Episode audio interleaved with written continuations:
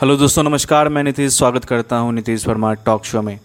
दोस्तों, social media पे आपने फेसबुक, ट्विटर या इंस्टाग्राम जैसी कंपनियों के बैन होने की खबरें सुन रहे होंगे आज, और ये खबरें काफ़ी ट्रेंड भी कर रही हैं। तो दोस्तों, फेसबुक, ट्विटर और इंस्टाग्राम जैसी सोशल मीडिया क्या भारत में काम करना बंद कर देंगी? इन सोशल साइट के यूजर की संख्या करोड़ों में है। ऐसे में यह सवाल पूरे दिन चर्चा में है कि आखिर इन कंपनियों को क्या बैन करना पड़ेगा। आपको बता दें कि इस साल 25 फरवरी को भारत सरकार के इलेक्ट्रॉनिक्स एवं इंफॉर्मेशन टेक्नोलॉजी मंत्रालय, जिसे आप MEITY के नाम से जानते हैं, ने सभी सोशल मीडिया कंपनीज को नए नियमों को पालन करने के लिए 3 महीने का समय दिया था, जो 26 मई को पूरा हो रहा है। सोशल मीडिया कंपनियों को भारत में कंप्लायंस अधिकारी, नोडल अधिकारियों की नियुक्ति करने के लिए कहा गया था और उन सभी का कार्य क्षेत्र भारत में होना जरूरी रखा गया था। इसके अलावा शिकायत समाधान, आपत्तिजनक कंटेंट की निगरानी, कंप्लायंस रिपोर्ट और आपत्तिजनक सामग्री को हटाना आदि ये नियम में शामिल थे।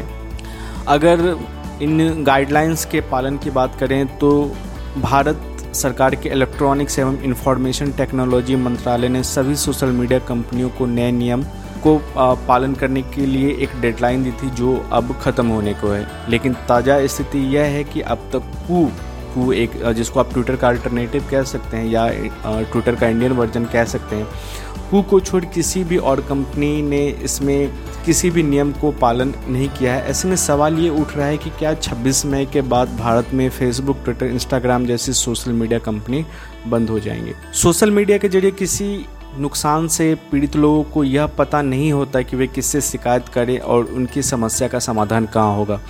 कुछ प्लेटफॉर्म ने इसके लिए 6 महीने का समय मांगा है। कुछ ने कहा है कि वे अमेरिका में अपने मुख्य कार्यालय से निर्देशों की प्रतीक्षा कर रहे हैं। भारत सरकार का तर्क है कि ये कंपनियां भारत में काम कर रही हैं, भारत में मुनाफा कमा रही हैं, इसलिए उन्हें भारत और भारतीय यूजर्स के प्रति ज़्यादा जवाबदेह होना होगा।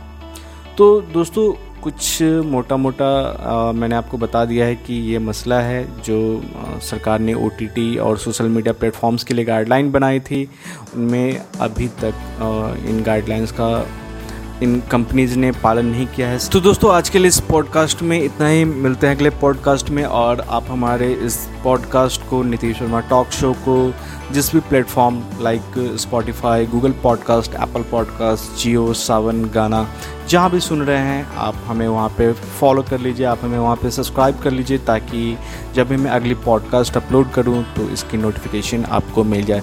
साथ ही पॉडकास्ट के डिस्क्रिप्शन में मैं जो सोशल मीडिया और OTT के लिए जो गाइडलाइंस आई हैं, उसको अगर आप डिटेल में पढ़ना चाहते हैं तो मैं उसकी लिंक भी वहाँ पे दे दूँगा, आप वहाँ पे जाके चेक कर सकते हैं। साथ ही अब आपको पॉडकास्ट के न्यूज़लेटर का भी लिंक वहाँ पे मिल जाएगा। बस आपको सिंपली अपना नाम और ईमेल डालना है और आप हमारे पॉडकास्ट के लिए सब्सक्राइब हो जाएंगे, और जैसे ही मैं नई पॉडकास्ट अपलोड करूँगा आपको आपकी इनबॉक्स में नोटिफिकेशन मिल जाएगा। तो दोस्तों, आज के लिए इतना ही। धन्यवाद।